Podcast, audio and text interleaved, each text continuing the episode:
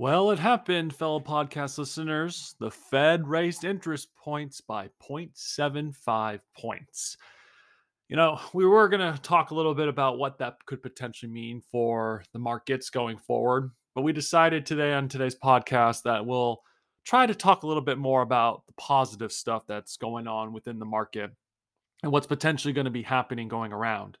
Now, granted, if things do get worse, then obviously we'll try our best to cover it. But I will say this right now with the Fed raising interest rates currently, four areas of the economy that are going to be affected credit cards, auto financing, mortgages, and other valuable rate loans.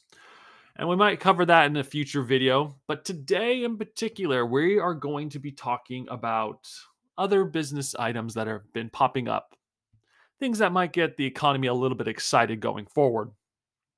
For instance, Avatar is returning into theaters as Disney tries to hype the audience for its long, long, long delayed sequel and what that could potentially mean for Disney and what that potentially means for any average moviegoer in general. Ford is planning to restructure its supply chain following a 1 billion unexpected quarterly loss. Okay. We're also going to be talking about the semiconductor space and what this potentially means because it says the US and its allies are joining forces on chips that could stop China from reaching the next level. And finally, the last thing that we will talk about because it caught my attention this morning, it has to do with Turkey. Europe potentially could be facing another crisis potentially because Turkey, even though he, here in the United States we've been raising our interest rates, Turkey is cutting their interest rates, even though they're dealing with an 80% inflation rate right now. And so we'll talk about what's happening in Turkey towards the end of the segment to be able to get a better idea of what's going on. With that being said, I have to remind you all at the beginning of each podcast, I'm not a professional advisor in any way, shape, or form. Everything I talk about this podcast is for information purposes only. You need to do your own research before investing in any stocks, as you're not guaranteed to make money in the stock market. This podcast is for information purposes and entertainment purposes for those who wish to listen. With that being said, let's begin today's podcast. Avatar returns to theaters as Disney tries to hype audience for its long delayed sequel. Okay. The Na'vi return on the big screen this weekend as Disney looks to reignite interest in the newly acquired Avatar franchise, three months before the debut of the long delayed sequel, Avatar The Way of Water. Bringing the highest gross fi- grossing film back of all time back to theaters has two purposes for Disney drum up, drum up excitement for The Way of Water, and fill vacant spots on a theoretical calendar. The sequel is one of four due over the next decade. The re release of the original film is a sort of litmus test for whether audiences still want to see its eco uh, conscious science fiction world. Many questions have been asked about the film's pop culture legacy over the past decade, but we have to remember that James Cameron has been doubted before and proven many wrong said Sean Robbins, chief analysis at boxoffice.com. Directed by Cameron, the mastermind behind Titanic and The Terminator, Avatar opened in late 2009 to wide acclaim and massive financial success, eventually earning nine Oscar nominations, but it never captured the cultural relevance that Star Wars or the Marvel Cinematic Universe, both also owned by Disney, have enjoyed. Toy sales fizzled, and cosplayers donning heavy blue makeup at pop culture fan conventions have become few and far between. Naturally, all eyes have, uh, correction, naturally, all eyes will be on the box office performance this weekend, as this may serve as an indicator of audience interest. In December release, The Way of Water, said Paul, senior analysis at ComScore. Avatar captivated audience more than a decade ago, in part because of the technology that Cameron helped develop a film and animated the movie. The film was shot using Fusion Cameron system, which was created by Cameron and cinematographer Vince Pace, award Academy Award nominated films like Martin Scorsese's Hugo and Ang Lee's Life of Pi also utilized the camera system. Previous systems used two cameras because filmmakers had determined that the human brain processed different information from different sites of the brain. So one part of the brain would process image movement while the other would process what was happening on the image. And last thing we'll talk about, and then we'll talk a little bit about what's going on here. It says here Current estimates for the film re-release range from 7 million to 12 million, with box office analysis saying a figure in the mid-teens would be huge. It's also facing stiff competition from historical action epic The Woman King, which had a strong opening this past weekend and could be primed for a long, successful run at the box office. I'm pretty excited for Avatar The Way of Water coming out. Ever since I've been talking about it on my podcast a little bit, I've noticed, like in particular, that I've been receiving a lot of YouTube videos on Avatar just because of the hype. Now, it could also be because they're trying to get the uh, get people excited, but I've noticed that I have seen a lot of Avatar features on my YouTube searches. I have to say, rewatching some of those scenes from 2009 still mind-boggling to think that that was that movie was made in 2009 especially with today's technology it's going to be interesting to see how avatar does in the movie theaters and all honestly people will probably go in and will still be somewhat blown away like i'm currently am about just how good the cgi of the movie is now the storyline probably could be worked on a little bit but the scenery in particular is just beautiful across the board especially for a 2009 film. Imagine what it can be for a 2022 film. Probably even be more mind blowing, hopefully. Disney, though, in particular, this could be what sparks Disney's growth in the making. Disney has been struggling a lot in the box office. We know Lightyear failed completely, and the Marvel movies are kind of in that awkward stage of having to rebrand themselves after a lot of their main characters from the original films have left. So, this is going to be interesting to see how Disney handles the Avatar series now. And with the with with the remaining ones coming out in the next few years too, should be fun to see how these all play out in the end. Uh, small disclosure: I do have a small position in Disney. It's a long-term position, but I do have a small position. Going on to the auto industry, Ford has restructured supply chains following a one billion unexpected quarterly loss from Detroit from CNBC. Ford Motor on Thursday announced plans to restructure its global supply chain days after the company said it expected to book an extra 1 billion unexpected supplier costs during the third quarter. The supply chain reconstructing aims to support efficient and reliable sourcing of components, internal development of key technologies and capabilities, and world-class cost and quality execution, the automaker said in its release. The effort will be led by an interim base by Ford Chief Financial Officer John Lawler until a chief supply chain officer is selected. Lawler is stepping in at a time when parts and raw material costs for automakers and suppliers have been soaring during the coronavirus pandemic. They're probably also soaring too because of inflation, but they don't mention that in this article. The increase have occurred amid severe supply chain problems, including an ongoing global shortage of crucial semiconductor chips. On Monday, Ford said recently negotiations resulted in inflation-related supply costs running 1 billion higher than previously expected during the third quarter. The announcement included a pre-release of some earnings expectation caused by Ford stock have its worst day in more than 11 years. Jonathan Jennings, Ford Vice President of Supply Chain, will also take additional responsibility for supply technical assistance and quality, the company said. He will report to Lawler. The supply chain plans were announced in addition to further ex- execute changes and appointments involving electric vehicles, product development, and other areas of the company. Ford said the changes are acceleration of CEO Jim Farley's Ford Plus plan for growth and value creation. You know, we need to read that one part again. It says the increase have occurred amid severe supply chain problems, including an ongoing global shortage of crucial semiconductor chips. Okay. Semiconductor chips are probably going to be a huge, huge resource that is going to be needed in the future for the car companies in particular. But I mean, if they're going electric, that's what's that's what they're going to need. That's why it's kind of weird to think that we're making such a big push for electric vehicles in the United States, or at least some government officials are, and yet there's supply chain issues. But that might also explain finally why the US government might be making a push a little bit more into bringing the chips back home. From the tech sector, the US and its allies are joining forces on chips that could stop China reaching the next level. From CNBC, leading chip making nations, including the US, are forming alliances in part to secure their semiconductor supply chain to stop China from reaching the cutting edge of the industry, analysis told CNBC. Places including the United States, South Korea, Japan, and Taiwan, which have strong semiconductor industries, have looked to forge partnerships around the critical technology. The immediate reason for this is definitely China, said a chairperson of the high tech geopoliticals programming at the Takasalia Institution. I think that's how you say it. In reference to the alliance, the teaming up underscores how important chips are to the econo- economies and national security, while at the same time highlighting a desire by countries to stem China's advancement in critical technology. Continuing on the article, why are chips in a, geopolitical spotlight? Semiconductors are critical technology because they go into so many products we use, from smartphones to cars and refrigerators. Oh, I didn't know they were in refrigerators. That's new to me. Continuing on with the article, and they were also critical to artificial intelligent applications and even weaponry. The importance of chips were thrust into the spotlight during the ongoing shortage of the, these components, which sparked by the COVID pandemic amid a surging demand for consumer electronics and supply chain disruptions. That alerted governments around the world to the need to secure chip supplies. The United States, under President Joe Biden, has pushed to reshore manufacturing. Hmm. Funny how he's trying to bring the jobs home. If I'm not mistaken, I believe President Trump tried to do that too, and they kind of were slow at moving their feet.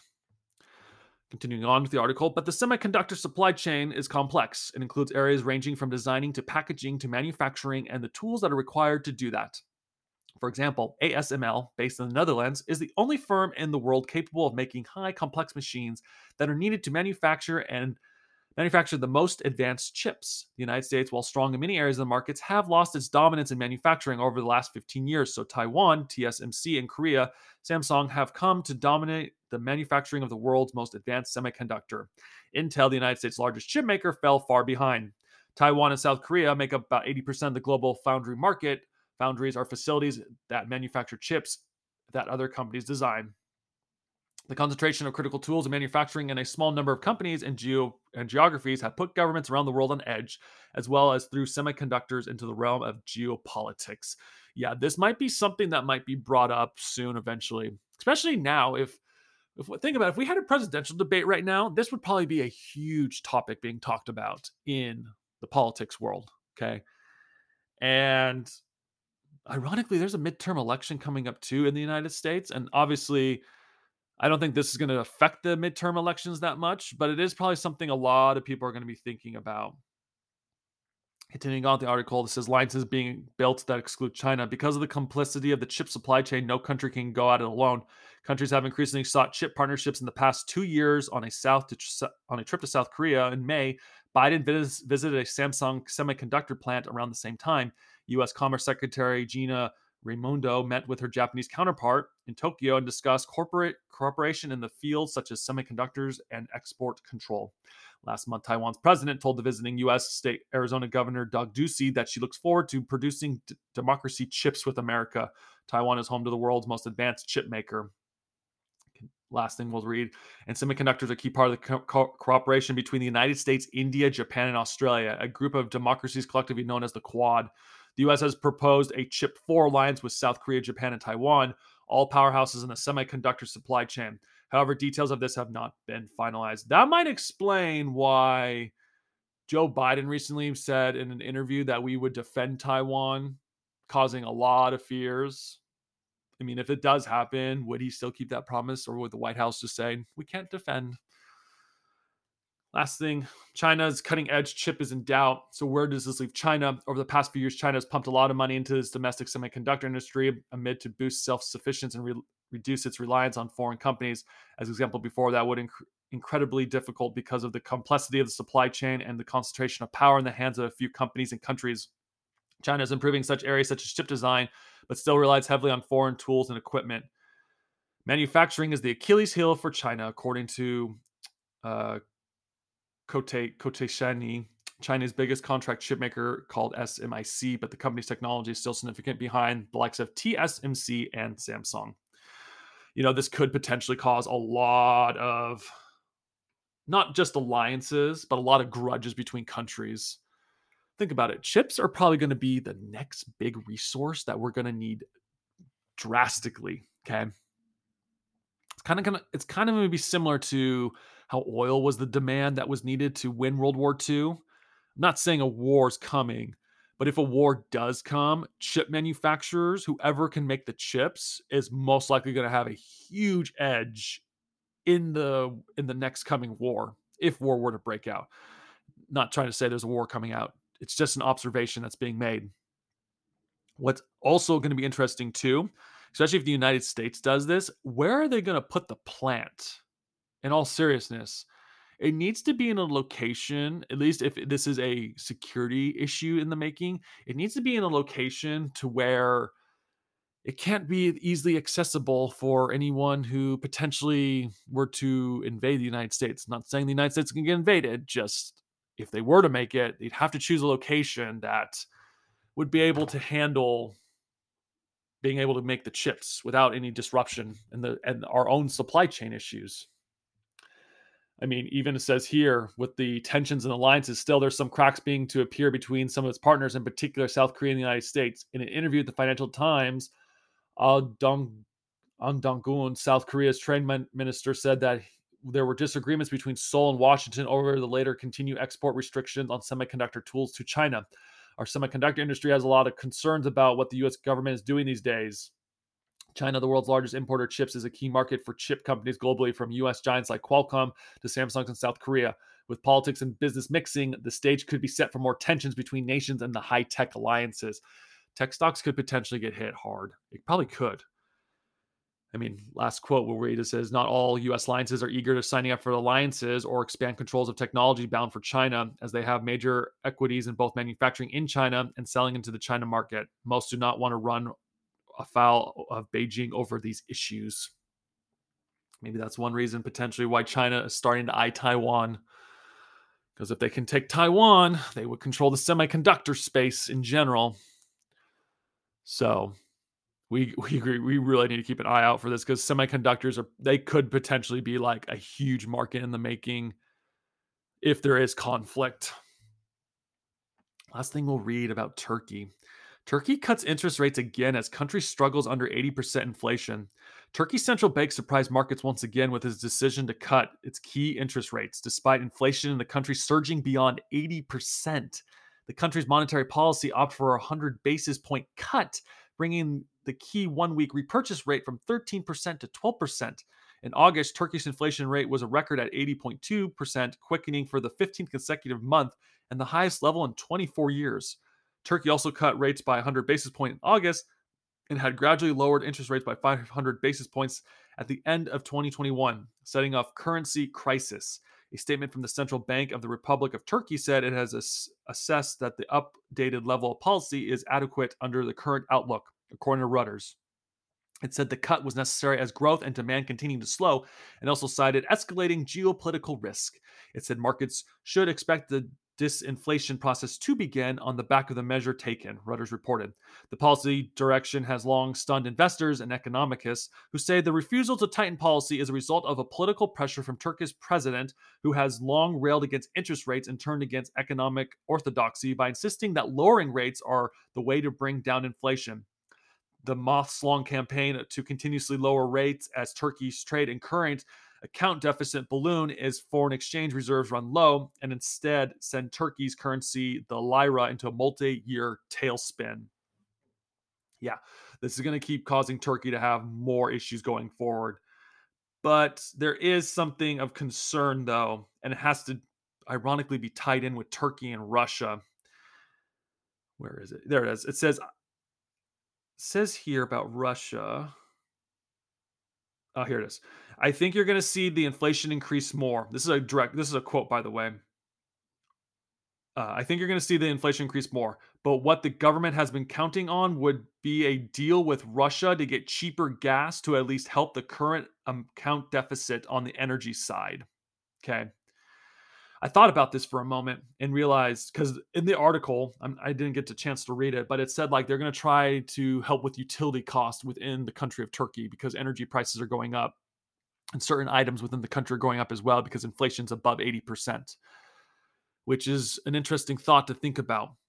But Turkey in particular is trying to get cheap oil, according to this article right here from Russia. Okay.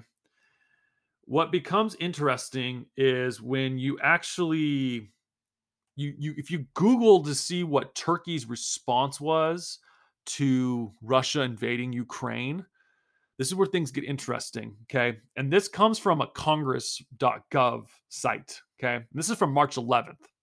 It says In response to the Russians' invasion, Turkey likely hopes to minimize spillover effects to its national security and economy. While Turkey has denounced the invasion and supplied Ukraine with armed drone, aircraft, and humanitarian assistance, the Turkish government has said Turkey will not join economic sanctions against Russia. The conflict has already worsened Turkey's ongoing domestic currency and inflation crisis, and its economy could be vulnerable to Russia's cutoffs of natural gas and wheat exports or military sanctions in Syria that create new refugee flows. In late February, Turkey acknowledged a state of war between Russia and Ukraine involving Article 19 of the 1936 Convention regarding the regime of straits, which bars belligerent countries' naval access to and from, uh, from the Black Sea through the Bosporus and uh, Dardanelles Strait. A few days earlier, Ukraine has called it the called for the strait closure. Shortly after Turkey's decision, Secretary of State Antony Blinken expressed appreciation for Turkey's implementation of the convention and support for Ukraine. The United States is not a party of convention, but has complied in its terms since it went into effect in 1936 as a treaty that, that is reflective of customary international law. It's going to get interesting to see. That's probably something that will be brought up to Turkey as well. Turkey will most likely get cheaper oil, and this is just the theory. I have nothing to prove on this right now. Turkey's probably going to go to Russia and say, we want cheap oil to keep our economy stable because that's one way they're going to be able to hopefully keep their economy more stable is by getting cheaper oil from Russia. Russia is then going to probably tell them, we'll give you even cheaper oil if you can allow our ships to go through the strait right now. Imagine how much political turmoil that's going to cause, not only in the political world, but in the markets in general if that news ever broke out. It's just a theory, but it could cause a lot of chaos going forward. It could. I just don't even want to think about it currently. But it is something that has to be thought about. If Turkey is trying to get cheaper oil from Russia because they don't want to tighten their policy, this is going to make things really interesting. I personally believe Turkey, though, in particular, there's going to be a huge crisis in Turkey. I think inflation is probably going to keep running rampant in that country, even with the cheaper oil. People are not going to be able to eat potentially, and they're not going to be able to afford a lot of things. And because of that, people, there could be potential revolts in Turkey. There could be. We know that Sri Lanka went through that. The only reason why Sri Lanka had theirs is because they also are having an energy crisis. Turkey is probably hoping to avoid the energy crisis. They also have an election coming up in a year. So if they can let, maybe last the election, maybe the markets can stay a little bit more stable. But it's still going to be interesting to see if Turkey has any conflict. Because if it does, whatever's happening in Turkey will spill over to Europe. And the European markets will potentially get affected by whatever happens to Turkey, especially with the straits. Okay. I'm telling you, if, if I was a Wall Street person and I heard the words that Russian ships were able to go through the straits through Turkey, I'd be a little spooked, especially in the European markets. It's just a theory, but so it's just the theory and a thought right now. So, with that being said, fellow podcast listeners, thank you so much for listening to this podcast. I hope you have enjoyed it. If you have, please like and subscribe to this podcast. As every like and subscription that we have that we have on this podcast helps grow this channel, so we can be able to keep talking about the news and events that are happening in the markets that Wall Street isn't always willing to talk about.